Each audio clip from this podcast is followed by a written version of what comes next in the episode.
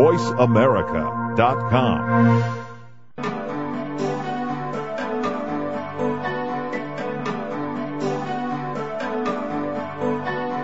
Welcome to Dr. Carol's Couch with your host, Dr. Carol Lieberman. All comments, views, and opinions are solely those of Dr. Lieberman, her guests, and callers. Now it's time to have a seat on Dr. Carol's Couch. Here's your host, Dr. Carol Lieberman.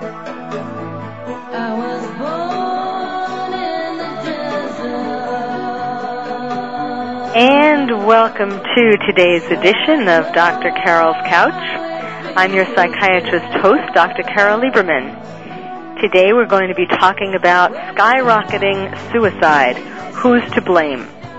Is it antidepressants, psychiatrists or other doctors, psychiatric hospitals, parents, society, the media, terrorists, or ourselves? Today we're going to be looking at one particular tragic story of Richard Matthew Burney, who was admitted voluntarily to a psychiatric hospital, told the staff he was suicidal, and then was somehow allowed to leave the hospital with no one noticing, and he followed through on what he was trying to tell everyone he needed help with by hanging himself from a nearby tree. My guests today are uh, Matthew's sister, Denise Burney Fine. She is the founder of a new organization uh, stimulated by the tragedy that occurred to her brother. It's called Break the Silence, and renowned suicide attorney Skip Simpson.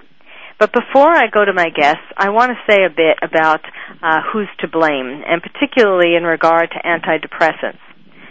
There's been a lot of controversy from time to time, including recently in the media, about the FDA setting uh, black box warnings, meaning warnings to physicians. Um, really, it's uh, CYA warnings covering themselves um, in regard to warning physicians not to prescribe antidepressants to um, children. Well, it used to be children up to 18. That was their first black box warning that occurred a couple of years ago.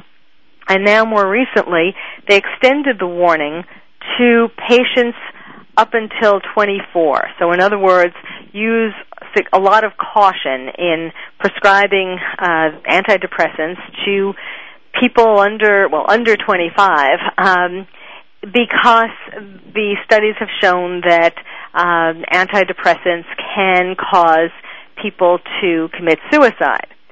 Well, you know, this is all misplaced. Uh, there's been controversy in regard to this issue on all sides. Some people thinking that that wasn't strict enough, that there should be a warning on for all ages that no antidepressants should be prescribed for anyone. Well, that's ridiculous because, in fact, one of the symptoms of depression, uh, major depression, is being suicidal. That is one of the potential symptoms. And if, in fact, a serious depression was left untreated, that is where many more people would end up in actually completing suicides.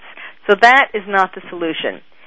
The problem is not the antidepressants themselves, but rather how they are administered and by whom.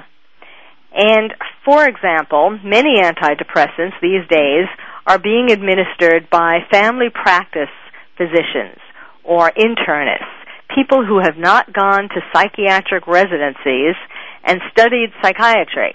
Um, you know, I don't know what they think that people do, like myself, who uh, go to these residencies. Not that we only study medication, we study psychotherapy, different forms of psychotherapy, and how the mind works, etc., etc. But certainly, administering psychiatric medication is one of the things that we spend three to four years learning. So the idea that um, when uh, family physicians uh, talk to a couple of drug reps and get a couple of you know lectures in medical school years before uh, that somehow that makes them feel uh, that it's appropriate for them to administer antidepressants is just not right. Just like I, as an MD, could administer uh, high blood pressure medications, but I don't. I send people with high blood pressure problems or suspected problems to to internists or family physicians or cardiologists, um, specialists in that field.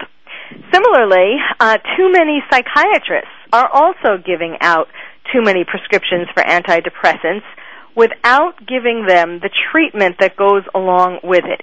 Antidepressants, just like any medication, any psychiatric medication in any case, are just band-aids. They are incredibly helpful, useful, life-saving, in fact, but you really um, use them best by letting them keep the patient, uh, help the patient with their symptoms while the patient is getting long-term psychotherapy. So these antidepressants, for example, are great band-aids to keep the patient from killing themselves uh, and from suffering other consequences of depression. But um, the real treatment is to get to the underlying problems that cause the person to be depressed in the first place, which is only arrived at by intensive psychotherapy. So psychiatrists, some psychiatrists are also to blame. Those who um, have been seeing patients for uh, medication management, you know, brief visits that can range from 15 minutes to ha- half an hour on the average, um, and seeing them once a month to to regulate their medication. Well, whether it's a, a family practitioner or a psychiatrist who is doing that, you are uh, taking a big risk because people, especially people who are just being started on any medication, need very close supervision. Now, when I was a psychiatric resident at NYU Bellevue, which was an incredible place to be a resident, I, I feel very fortunate. Um, we were told then that that was you know that was before there were the newer classes of antidepressants the SSRIs that are involved in the current controversy. But even then when we were talking about tricyclic antidepressants um, it was well known it was taught as a basic uh, tenet that um, when you give a patient who is depressed a psychiatric medication they will during a brief window of time feel mobilized by the antidepressant out of their uh, sort of apathetic kind of depression, mobilized enough if they have suicidal thoughts to actually now take action and follow their plan to commit suicide. This is not a new thing. This has been known or should have been known um, for years and years. And um, the problem is what's new, what's changed, isn't even, it's not even the fact that there are newer antidepressants, because quite frankly there are a lot of studies that show that the old ones work just as well.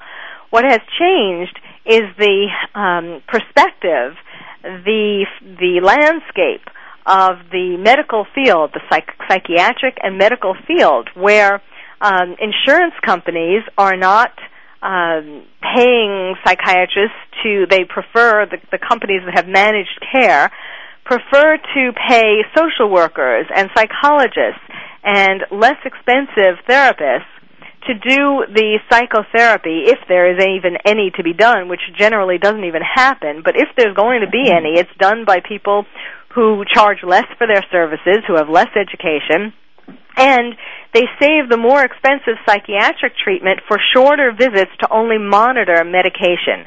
Well, I have personally seen numerous cases, mainly in my uh, when I wear my hat as a forensic psychiatrist, where this does not work, where there have been people who have died, uh, who have committed suicide, who have died in other tragic ways because this plan of having a psychiatrist see someone briefly for medication management with or without someone else seeing the person for therapy and not really communicating very well with the psychiatrist is just a, a recipe for disaster. And it is really the whole system that has to change. It's not about putting more black boxes about what age you should be when you get an antidepressant. So um, this is something that I obviously feel very strongly about, and um, and you know all of medicine to some degree is going downhill, largely because of the insurance industry not compensating doctors, whatever their specialty, for um, the appropriate amount of time that we need to spend with patients, and um, you know that that doesn't that doesn't uh, indemnify the doctors who choose to to do that. However, because I feel strongly that more doctors should be uh, holding the line and refusing to do this. I personally will not see a patient just for medication. If someone calls and wants to see me because they want their, you know, they want they want their monthly prescription renewed, I just say no. I say that if you if you need a prescription, if you're having psychological problems, whether it's depression or anything else that requires a prescription to help you with your symptoms, then you need to get at the underlying causes for these symptoms by being in psychotherapy. So um, I, I, I just think that this is something that is really um, tragic. That um, that you know the the accent is on the wrong syllable. The the problem is not the antidepressants, but rather how the system has evolved um, in terms of not really giving patients the care, the personal one-on-one care that they require, and particularly when it has to do with medications, it should be a psychiatrist administering that care. And um, sometimes people, you know, there's a whole continuum of depression from garden variety sadness to uh, major depression, you know, which can include psychotic elements like hearing voices telling you to commit suicide, or it can also include manic depressive illness, and sometimes um, people need medication for it. Sometimes they need hospitalization for it, and for in all cases they need psychotherapy for it. So let's let me introduce my guest. I'll get off my soapbox and um, introduce my guest to talk about this one particular story uh, that I think exemplifies a lot of these things, a lot of what's wrong and what is causing suicide to skyrocket. So, um, again, the sister of the uh, man who did commit suicide while he was in a hospital, which brings up a whole other uh, level of, of problems. His name was Richard Matthew Burney, and um, his sister is Denise Burney Fine, and again, she's the founder of Break the Silence. Welcome to the show. Thank you very much, Dr. Carol. Uh, first and foremost, I want to thank you for reaching out to me so quickly after the May 8th national launch of my nonprofit organization, Break the Silence. It is people and professionals like you that really can help to shine a light on these issues and affect change. So I want to thank you again. You're welcome. And uh, Skip Simpson, who is a Texas attorney who has been nationally recognized and received more awards than we actually have time to go into. But one of the things that he is nationally recognized for is his expertise in suicide and also in um, cases that have to do with psychiatric and psychological malpractice. And it's interesting, Skip, you, you, you were involved in so many other things, such as uh, being a, a special prosecutor, a special prosecutor investigating public integrity issues in the military, which, um, you know, that, of course, is becoming more and more uh, uh, a topic these days. And uh, it's interesting that you have limited or or specialized more in in the psychiatric and psychological malpractice area because um, that's obviously a blossoming area too, and, and particularly in regard to suicide. So when we come back, I, both of you can uh, tell us about this story and and your connection to each other through it, and uh, we'll explore some of these issues that really need to be changed. You're listening to Dr. Carol's Couch. I'm your psychiatrist host, Dr. Carol Lieberman, and we're talking today about skyrocketing suicide and who's to blame.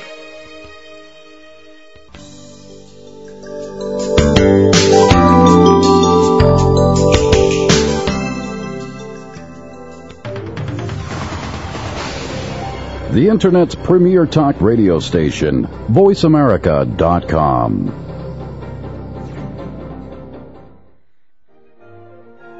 Join Patricia Raskin, host of Positive Living on VoiceAmerica.com, Monday at 2 p.m. Eastern and 11 a.m. Pacific Time. This program brings you practical and inspiring principles for living a more authentic, engaging, and passionate life. Patricia's guests will give you a formula for connecting, giving, forgiving, and miraculous living. So tune in and call in to Positive Living Mondays at 2 p.m. Eastern and 11 a.m. Pacific Time right here on VoiceAmerica.com. Radio by George is a lifestyle program dedicated to improving the lives of listeners by focusing on the holistic growth of their mind, body, and spirit. Host Eddie George shares his life experiences as well as the experiences of his guest commentators and experts with the listening audience to focus them toward reaching their personal and professional goals. Tune in every Monday afternoon at 1 p.m. PST, 4 p.m. EST to Radio by George on the Voice America channel and learn more from the life experiences of a man who went from being a somewhat unruly kid in the streets of Philadelphia to a retired professional athlete who has become a role model for not only young people but for businessmen and women globally. Plan to spend your Monday afternoons with Eddie George and his empowering talk radio show, Radio by George. That's every Monday at 1 p.m. PST, right here on the Voice America channel.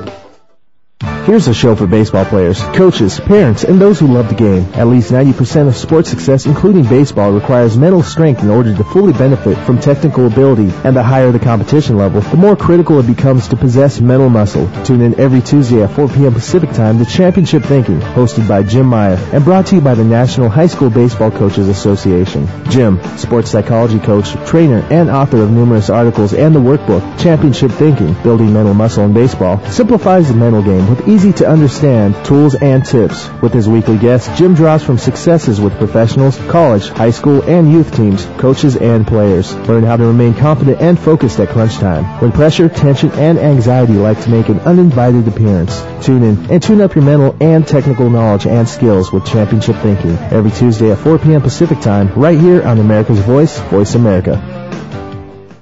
VoiceAmerica.com. Welcome back to Dr. Carol's Couch.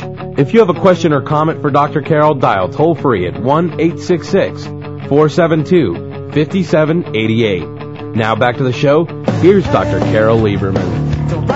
And welcome back to Dr. Carol's Couch. I'm your psychiatrist host, Dr. Carol Lieberman. Today we're talking about skyrocketing suicide, who's to blame, with my guest, Denise Burney Fine and um, Skip Simpson. Denise Burney Fine is the founder of Break the Silence, and Skip Simpson is a renowned uh, attorney in Texas, particularly specializing in suicide and other psychiatric and psychological malpractice issues.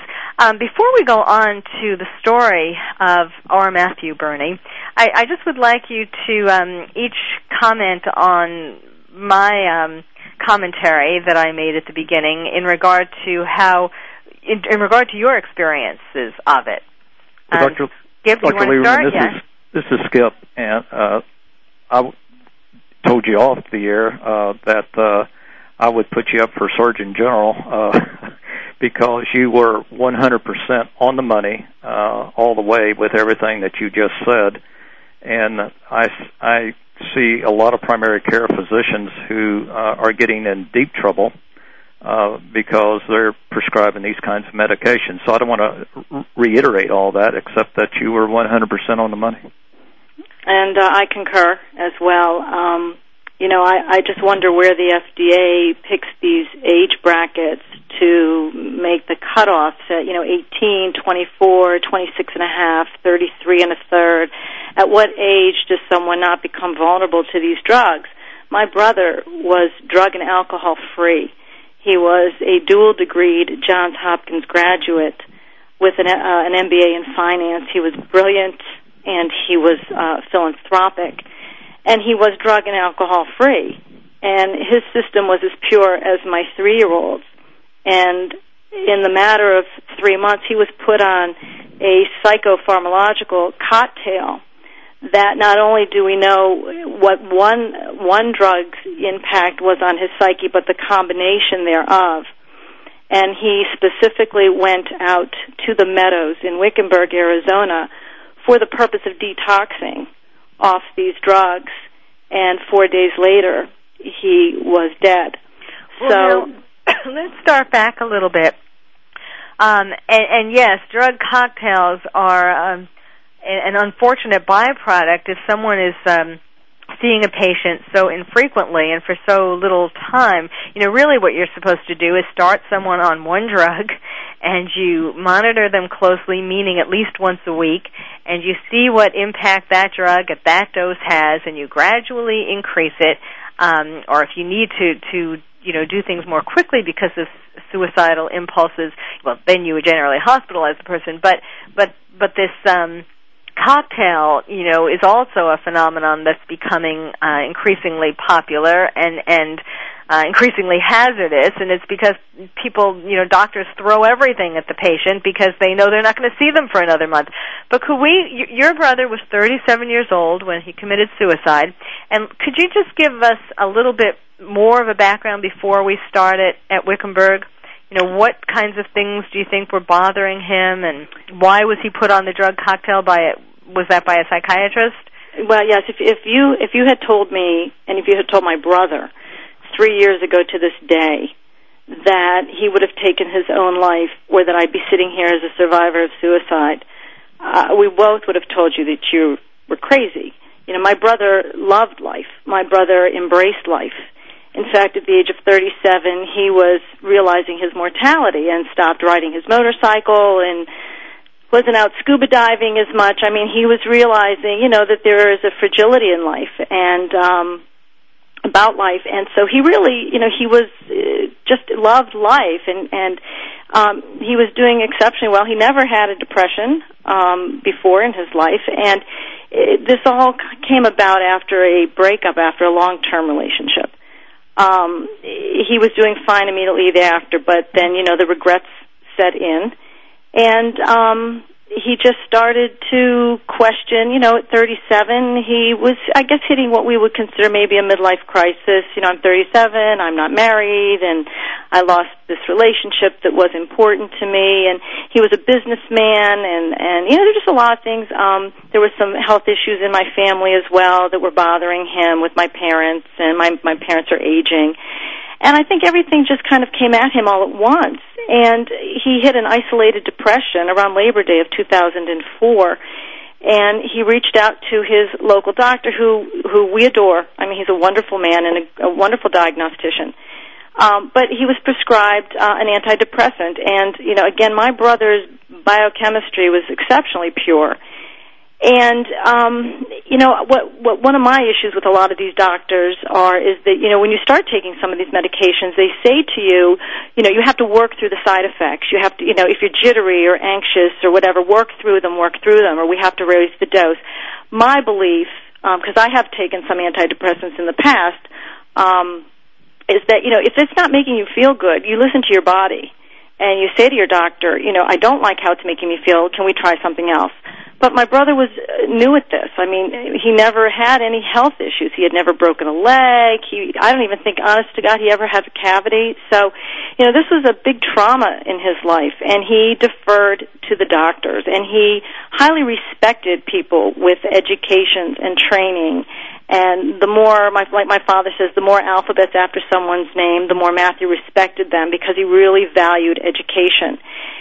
And he started on Lexapro around Labor Day of 2004, and um, we, we were trying to piece it all together. But somewhere along the line, uh, he was also pre- prescribed Xanax because he was not sleeping, and he was very sleep deprived. And um, it, it, things just weren't settling him. He he was ruminating at night and, and not sleeping, and he went to a psychiatrist who changed his antidepressant and um, also at the same time prescribed off-label uh, another psychopharmacological drug that was prescribed off-label, which I have an issue with because you know pharmaceutical companies develop drugs for certain reasons, and doctors that do things off-label are going against the pharm- pharmaceutical company's description of what the, job, the, the drug is for. But long story short, by the beginning of November, uh, he was on three different drugs all at the same time and he was holding up well though. I mean he was functioning he was working um and matt was solid. I mean he was just a solid person. There you know we never had any issues with him. He was the last person again that you would ever think could take his life.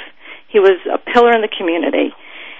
And you know he did his homework and you know he the holidays were coming and his former the girl he had broken up with was in town and had moved on into another relationship. And he just wanted to detox off all these drugs he didn't feel well we had no idea he was ideating at the time um because if we had known we would have stepped in and put him in a local hospital but he was a, a highly had a high profile in town. He was an established businessman and he was bright. So he did his research and he decided he wanted to go to Arizona to the Meadows because everything he had read and researched and heard from other people was that this is the place you go. This is the best of the best. This is where the celebrities go. It's a thousand dollars a day. Um, you know, they have all these wonderful treatment staff there and so on and so forth. And and so we were very supportive of him, and we, you know, we said, "Fine, go, take all the time you need." Um, you know, he was concerned about the cost, and we were like, "Just go and and do what you want to." He wanted to learn about yoga. He wanted to learn about meditation. He wanted to get some spirituality, um, and so we supported his decision. And he flew out um, on the twenty fourth of November, which was the Wednesday before Thanksgiving um, and I was more concerned about the flight. I, I don't like to fly. He didn't like to fly, and I was worried about him getting there safely. And once I heard that he landed, I, I was relieved because I felt he was in good hands. And he had said to my father the morning he left, he said, uh, quote unquote, um, Dad, I probably won't be able to talk to you for a week to ten days. They're probably going to have me in detox. He wanted to get the pharmaceutical drugs out of his system and start over. Um, Skip, do you want to pick up from there? Well, you- one of the things that I want to stress is that uh, when he arrived at the Meadows, that he had told the Meadows that he had been thinking of suicide for two weeks, and so he came in very suicidal, and he told uh, the people there that he had been thinking of nine different ways of killing himself and had settled on hanging himself. And what they did was then give him or, or let him keep his belt. Uh, they left him alone, unobserved, essentially. Uh, supposedly they checked on him one time. They had him on what's called Q4 hours, which is uh, n- no watch at all. And so, uh, and they left the door open, and he walked out the door and hung himself in the middle of the night. Um, and it brings to what, what we know is that in the last four years, there have been 3,422 Americans die in Iraq. In that same period, approximately 6,400 patients have died from suicide in psychiatric hospitals, mm. and that's where the rub is. And that's why uh, Denise has started this program, and uh, and I've certainly endorsed it because of the uh, it's it if if you're talking about life and death, it's more dangerous in a psychiatric hospital than it is in Iraq. Well, Dr. Carol, you know, the the last phone call, you know, when my brother self-admitted uh into the meadows, and you know, we we did not question his choice because again, you know, Matt was 37 and very smart and, edu- and, and educated, researched everything to the nines um, you know, we we all felt that he would at least be safe there. You know, you, you take your children to school and you drop them off, and you expect them to at least be safe. And you you take your children to daycare, and you expect them to be safe. And you know, your brother admits himself into a level one psychiatric acute hospital, and you expect him to at least be safe yes, there. Absolutely. Um, you know, it's hard enough to convince people sometimes to, who are suicidal or depressed to go to the hospital, and um, of course it's very scary and upsetting to think that uh, you know that that they're not safe there oftentimes, and more oftentimes as we'll as we'll talk about when we come back. This problem is increasing, and we'll talk about why. But I also would like to talk about. Uh, some of the things in detail that went on in this hospital that um, are lessons for for the rest of us, for, for other hospitals, and for other people sending loved ones for care. So stay tuned. You're listening to Dr. Carol's Couch. I'm your psychiatrist host, Dr. Carol Lieberman. We're talking today about skyrocketing suicide. Who's to blame?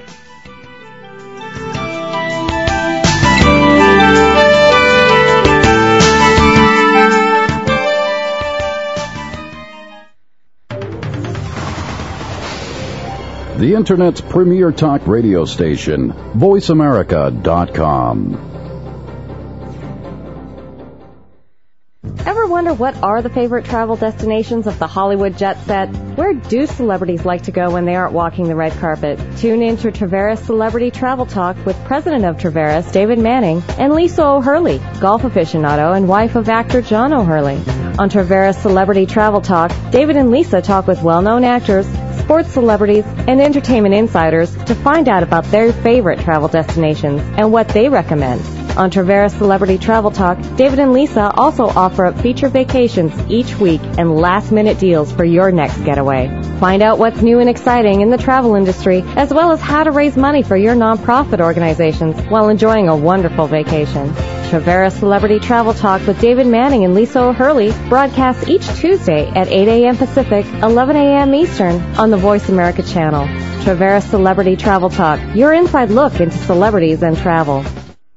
The Kerry Douglas Show with the CEO of Worldwide Music Incorporated and the founder and publisher of Gospel Truth Magazine, Kerry Douglas. By tuning in weekly, you will gain insight, tips, and tools to help get your career started. From how to market yourself to distribution of your product, learn the power of faith-based marketing and much more on The Kerry Douglas Show. Join Kerry each week with guests from the gospel music industry, entrepreneurs, speakers, and authors as they discuss faith-based news, events, and trends. The Kerry Douglas Show with Kerry Douglas broadcast each Tuesday at 2 p.m. Pacific, 5 p.m. Eastern, and is brought to you by Gospel Truth Magazine and Worldwide Music Incorporated on the Voice America channel. The Kerry Douglas Show with Kerry Douglas, your premier source for faith-based entertainment, news, events, and trends.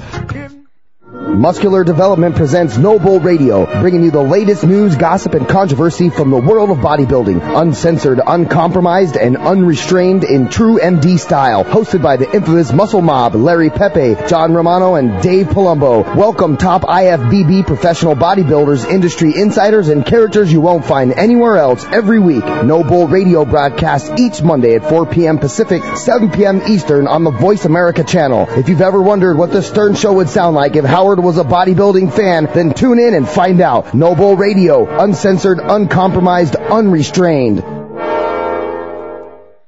VoiceAmerica.com. Welcome back to Dr. Carol's Couch.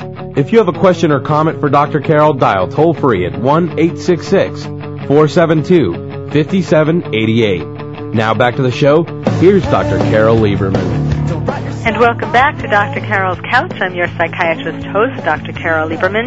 Today we're talking about skyrocketing suicide, who's to blame, with my guest, Denise Burney Fine, the founder of Break the Silence, and renowned suicide attorney, Skip Simpson. And we were talking about the tragic story of R. Matthew Burney, um, who was admitted to the Meadows in Arizona, and um, where one would think that one, that one would be safe. Um, and we're not. We, I, I don't think, even though yes, you did have a lawsuit against them, that has settled. So we're not just talking about the Meadows. We're not really singling them out. This is just one illustrative case of of you know, as you said, the thousands that are going on, uh, the thousands of, of hospital suicides that are going on all over this country. But I, I do want to talk about this particular um, case, just just to go over step by step some of the mistakes that the hospital made. And the first one that jumps out at me is um, this wasn't a locked unit. No, this is this is not even sorry, Skip, but this is not even a locked hospital. Um, this is licensed by the state of Arizona as a level one psychiatric acute hospital. So then, why, when when um, Matt came there and told them from the get go, filling out his forms, admission forms, uh, he went there voluntarily and he filled out the forms and he said that he was suicidal uh, and had a suicide plan, and he said that he had nine different ways of uh, that he was thinking of or planning to commit suicide, and he settled on hanging. Certainly, the first mistake, it seems to me, was the Meadows not saying, "Well, this is not a locked facility. We really have to transfer you somewhere that is locked." Well, that's exactly right. When he came in, um, you know, the, the lesson to be learned for lo- people who have loved ones in the hospital and also for psychiatric hospitals is when he came into the hospital, as I said before, he had told them that he had been thinking about suicide at a high level for uh, a couple of weeks. They knew that right before he came to the hospital that he had actually purchased a rope and had it in his basement and had thought about killing himself and had a suicide rehearsal plan. They knew that when when he came there. Then the next thing, uh, that was on a Wednesday when he came in. They knew all of that. On Thursday, he uh, told them about his thinking of nine different ways of killing himself and settling on hanging. On Friday, the psychiatrist uh, uh, took did a suicide assessment and determined that he was uh, at high risk for suicide. Essentially, he said that you know the bottom line was that he would be at high risk for suicide, that he had been thinking about suicide all this time, so that you know he and he was uh, his anxiety level was a 10 on a 10, his depression was 10 on a 10, and then inexplicably they put him on uh, Q4 hours, which is every four hours they would come by and check him. But Now, at the same time, but also, I, I don't mean to interrupt, Skip, but during that initial assessment, uh, it was a 90-minute assessment, and by the way, um, the the Meadows didn't require any previous medical records or background information prior to admitting my brother. Well, okay, but before we even get just, just stay, staying there, I mean, certainly he should have been seen by a psychiatrist um, at the very beginning of his stay, not the next day. That's first of all. Second of all, he shouldn't have. Uh, after he mentioned that he was had settled on hanging, in particular, they should have known to take his belt away. Um, another point, he shouldn't have been on just Q1. That's every one hour. He he should have been on Q15 minutes. Um, and certainly it shouldn't have been reduced. But I, I mean, you know, at, in the very first day, in other words, there were so many fatal mistakes that they made. Yes, Matthew Matthew was the perfect storm. I mean, There actually, ev- everything lined up wrong for him. There were so many opportunities for someone to intervene and change what happened. But again, it, they, it, there was just one ball dropped after another. And uh, getting back to that assessment on Friday, not only did the doctor make notations that my brother was suicidal, but um, he ordered a second opinion for suicidality while he also reduced his watch from Yes. Q1 to Q4 Yes. uh, with no basis. And he never got the second opinion for suicidality because it was the weekend, and my brother died Sunday morning. And that's another thing that's been coming up more and more in psychiatric hospitals, you know, when it's the weekend and people don't come in on the weekends. Well, everybody understands that if um, you're going in on the weekend, you're not going to get very good care at all. But I mean, that's the, it. Really, you know, what what about the Hippocratic oath? I mean, you know, weekends that shouldn't matter. If you have a patient that, I mean, a patient needs to be seen certainly within 24 hours. And when someone is suicidal, and the first person at the hospital found that out, there should have been a psychiatrist there within the hour. There's no Well, excuse for that. He got there states- Wednesday, and Thursday was Thanksgiving. Well, it doesn't matter. I you know, know, it, that's our it didn't point, matter to him. I mean, um, you know, if you're feeling suicidal, you're certainly not going to be feeling better because it's Thanksgiving. Well, Arizona has a problem in that in most states, uh, you should be seen within the first 24 hours by a psychiatrist. Uh, Arizona doesn't require that. Mm. They say that you, you, they were within the standard of care of waiting in Arizona, Hmm. uh, which is just dead wrong. Yes. But the problem was is is that when you put someone, individuals who are acutely suicidal are hospitalized to be in a safe environment, and um, so that you can then find out what the suicidal crisis is all about. When they're in there, a hospital's on notice that a patient has suicidal tendencies, and they assume the duty of safeguarding the patient from Right. And uh, and what the issue is is suicidal patients know how to conceal their suicidal ID intentions. Now, Matt did not do that, but some will do that behind some cheerful behavior and then uh, carefully prepare for the execution of their intention at a suitable moment. And the the issue for hospitals is that the possibilities at the suicidal patient's command in a hospital are numerous. They can hang themselves on the latch of a door. They can uh, do it from a protrusion of a hospital room. They can strangle themselves. All kinds of ways that they can commit suicide.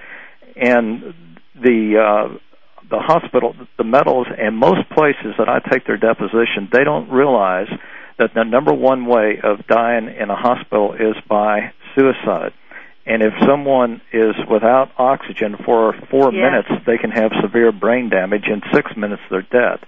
And so, even when you have someone on Q15 minutes, Q15 minutes, now the standard is changing to it needs to be eye to eye, one to one, Mm-hmm. when because you can kill yourself easily yes, in 15 in minutes. The, yes, yes, and I have been involved in some cases like that. Um, but you would think that that would have been the, the least, uh, you know, the, the least that they would have done.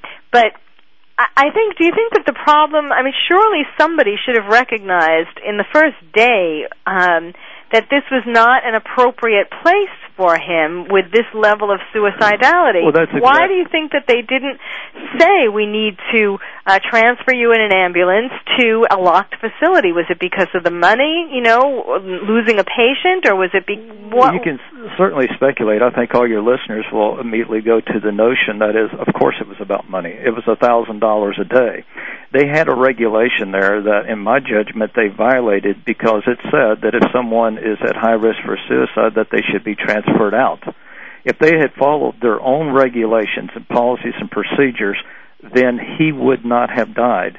The reason why I say that is number one, they didn't transfer him out, but if they kept him, their own standards said if he had any suicide ideation, then he should be on eye to eye. Mhm. And the reason why is because it's an open facility. yeah. So they violate, you know, and and and I'm not just picking on the Meadows. This is across the country. You know, 1,600 people every day. I mean, every year die inpatient from suicide. Well, and, and we were not we were not aware, um, and neither was Matthew, that this was an open campus. In fact, if you if you look at their marketing, they they mention nothing about it being an open campus. They talk about safety and security there um, eh, on their videos and in their in their printed materials. So you know, and and an average layperson, when you're reading this is a level one psychiatric acute Right. hospital, you're you know you're thinking, well, they're going to at least have an area that's locked. Yes. Now, my brother was in the acute wing of an acute care hospital, which, from deposition after deposition after deposition, uh, employee was saying that you know this is an open campus. We don't ever lock a door. Uh, we actually have statements from employees saying that yeah, the doors they don't they don't lock, and people can walk out at all hours of the morning, and we find them buying beer at the local convenience store half a mile away. People can walk in, and people can walk out. If we had known this, and if Matt had known that, he would never have gone there. Uh-huh. Carol, one of the things that, he, as uh, Denise just said, that he was on this acute unit and he suicided on a Sunday. The people who were watching him that night, that and supposedly someone saw him uh, one time that night, but there was no one on the acute unit that night that was ever told that he was suicidal. No one had ever read the records, even of their own hospital. So no one knew at all that suicide was an issue for him Hmm. on that sta- on on that night shift. Wow, and of course tha- that's one of the basic things that hospital staff is supposed to do. When one staff leaves, they're supposed to give a report to the staff coming on to let them know what the current status is of all the patients. Exactly, and they had like 60 to 70 patients there at the time, and uh, they go through all of that whole bunch in 30 minutes. And we learned that uh, the issue of suicide was never passed on to the uh, staff Wow. that night. Oh, wow, that's so sad. All right, well, we do need to take another break. We will be back. We're talking about skyrocketing suicide with my guests Denise Burney Fine and Skip Simpson. So stay tuned. You're listening to Dr. Carol's Couch, and I'm your psychiatrist host, Dr. Carol Lieberman.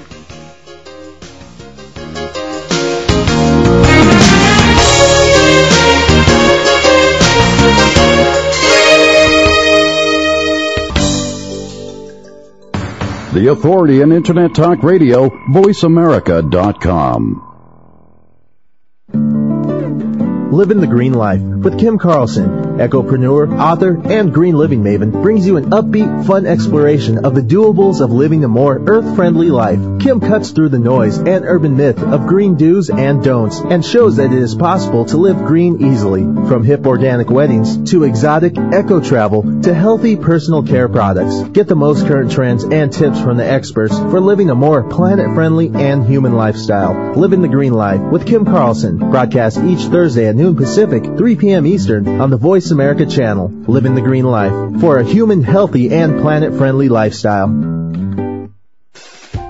Whether by choice or by circumstance, the statistics of the effects of missing fathers and the impact on our children, our neighborhoods, and our communities is staggering.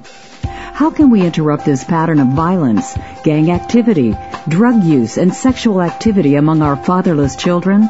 On Changing a Generation with author, inspirational speaker, life coach, and host Terrence Wilson, the focus is on elevating the mindset of this current generation by unveiling viewpoints that inspire people to reach for their dreams. Terrence and his guests reveal how building family relationships, becoming an entrepreneur, and living a Christian life develops future leaders in the next generation of children. Changing a Generation with Terrence Wilson broadcasts each Thursday at 4 p.m. Pacific, 7 p.m. Eastern. Changing a Generation, bringing a message of deliverance to the fatherless on News Talk Radio, VoiceAmerica.com.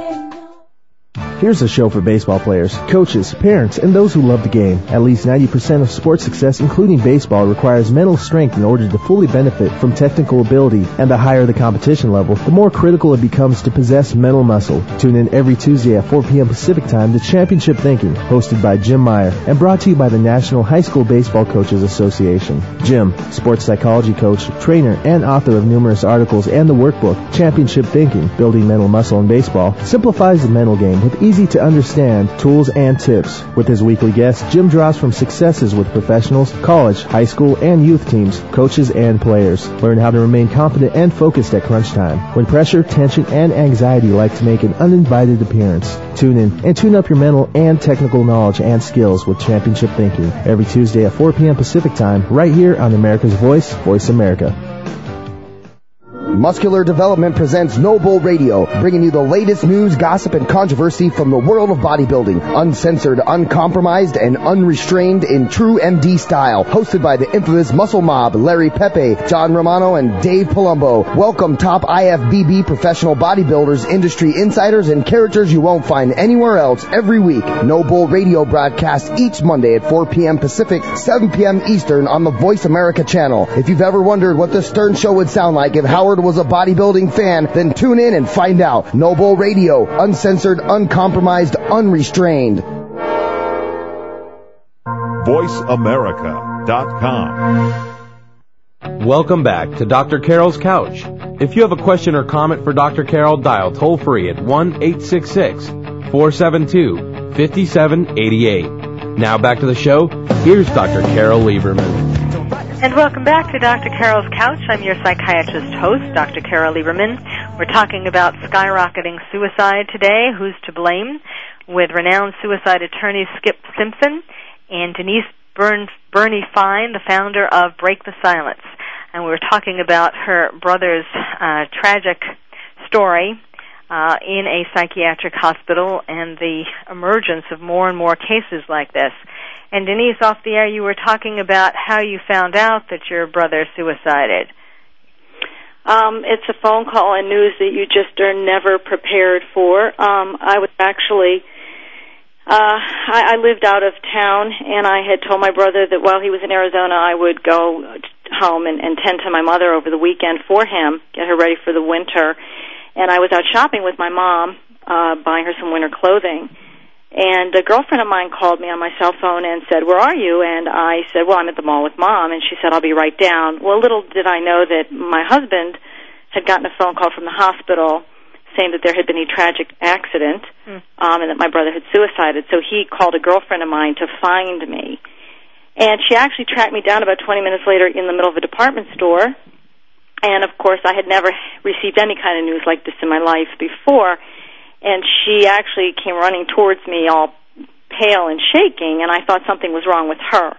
And I said to her, uh, Michelle, what's wrong? And she said to me, Denise, Matthew committed suicide.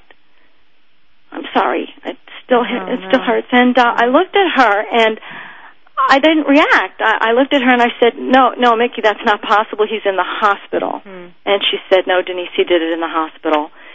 And the rest is a blur. Um, it it, just uh, my life went, went basically to hell in a handbag that day. Pardon my English, but um, it's it's been a horrible two and a half years. Very emotionally painful. My parents um, are tremendously strong. I don't know what keeps them going every day, but it's the last phone call you would ever expect to get when someone's in a hospital. You just assume that at least they're going to be safe. And so that's what motivated you to start your organization. Well, what motivated me was after I found Skip. Um, Skip and I kind of bonded pretty quickly. Um, and yeah, I just started to become educated about how how often this happens, and um, some stories and uh, of you know other inpatient suicides that were, were very preventable. And then I started doing my own investigating about standards in Arizona and licensing issues and credentialing. And uh, I adored my brother. Uh, he was my baby brother, and um, he'd be doing this for me if if the situation were reversed. And I just I just cannot allow him to have died in vain. It, it's as simple as that. There are very simple remedies to this. Um, we need to draw attention not only to inpatient safety, but to suicide in general. And that that's one of my underlying missions is that you know suicide is out there, and if you check my website, which is www.break-the-silence.org, you know when you're a suicide survivor, suicide is the pink elephant that you do carry around with you that people see, but nobody wants to talk about. Um, and it's pervasive. It's amazing how many people's lives are touched by suicide. So, you know, it's the illiteracy and the HIV and the cancer of 30, 40 years ago. I, I think we really need to break the silence. We really need to start talking about this as a mental health issue with all the stress and anxiety and pressure in our lives and expectations. You know, it, it, I, I think we're just all kind of vulnerable, and and suicide does happen to anybody and any family at any time. I mean, this is the Actually- last place I ever thought I'd be. sitting Actually, there's 86 people every day that commit suicide, and at the end of the year, that uh, usually has been totaling to around 30,000 a year. Yes, there's and, more and people that die from suicide than that, than die from murder or from AIDS every year. Yes, and, and your statistic also that makes it one every 16 minutes. So during the time of this show, there will have been four people who suicided, and what about? Um, I guess. I guess well, probably less than. I guess it would be point something, but um, uh, too much, a, a too big a fraction would be in a psychiatric hospital. Well, you know, if 87 pets a day Huh. were dying from tainted pet food, the government, first of all, the public would be in an uproar, and the government would be working on trying to address the situation.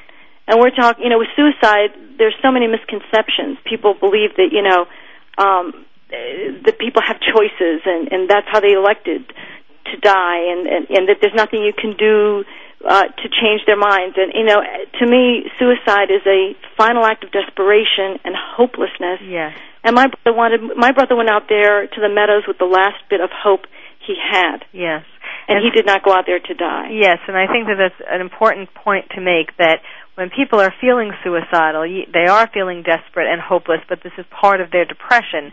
And if you take care of the depression through psychotherapy and medic and, and oftentimes medication and other kinds of uh, green nature, and there's a whole bunch of different modalities now, but certainly at the very least psychotherapy, then the person feels differently. Skip, you wanted to give people uh, sort of a consumer's guide to how they can make sure that this doesn't happen to their relatives. Yeah, I think the first thing that you'd want to do is to ensure that patient confidentiality is waived uh, in the very beginning, and and get your loved one to to let the hospital know that you, they want you to be a part of the treatment team, and so that the there's no um, hindrance in the hospital talking to to the loved ones. You need to find out what observation level your loved one will be on, and tell the staff your concern with anything that's more than uh, checks more than uh, every five minutes. If there's anything more than five minutes, tell them you have a real concern about that and tell them why. Leave a note uh, at the hospital and ask that be made part of the hospital record about your concerns if an observation level is greater than five minutes. Make sure you, your loved one is not discharged without your knowledge. That is a big issue. Make sure that you understand the aftercare plan. That when the per- your loved one is discharged from the hospital, you know what is he safe. Make sure that you find out if he's safe and what makes you think he's safe, and make sure that there's continuity in care. That is, when he's discharged from or she's discharged from the hospital, that they are then going to outpatient care and they're seen on a very frequent basis until the suicidal crisis is is over with.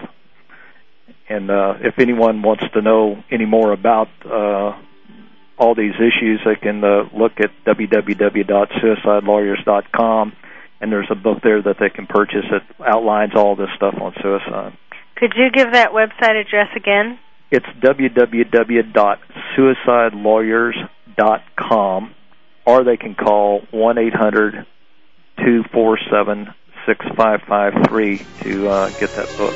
Okay, and also the organization that Denise founded, the website is breakthesilence.org, but it's break dash the dash silence.org.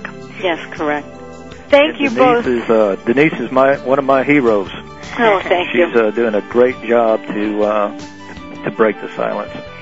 Well, you both really are, and this is something that is unfortunately growing every day, and we do need to uh, take responsibility for it. Each person needs to do what they can.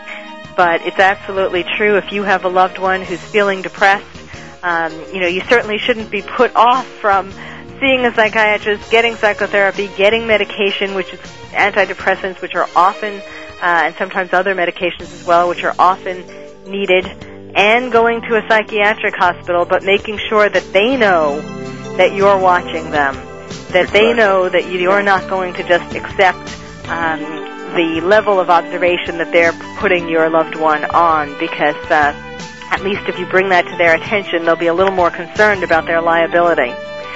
So it's unfortunate that you have to pay attention this closely, but yes, it's true that uh, that that's the the state of of the way the hospitals are run these days. Um, and a lot of it has to do with money. A lot of it has to do with wanting to attract a certain clientele that wouldn't come to a hospital like that if it was locked. You know, that's a big issue too.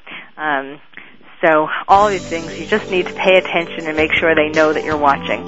Again, I'd like to thank my guests, Denise Burney Fine, the founder of Break the Silence, and Skip Simpson, a renowned suicide attorney. So thank you both, and thank you all for listening.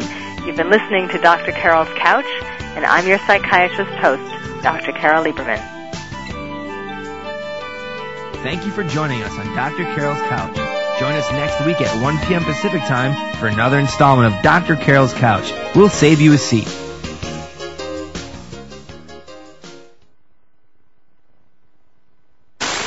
The Powerhouse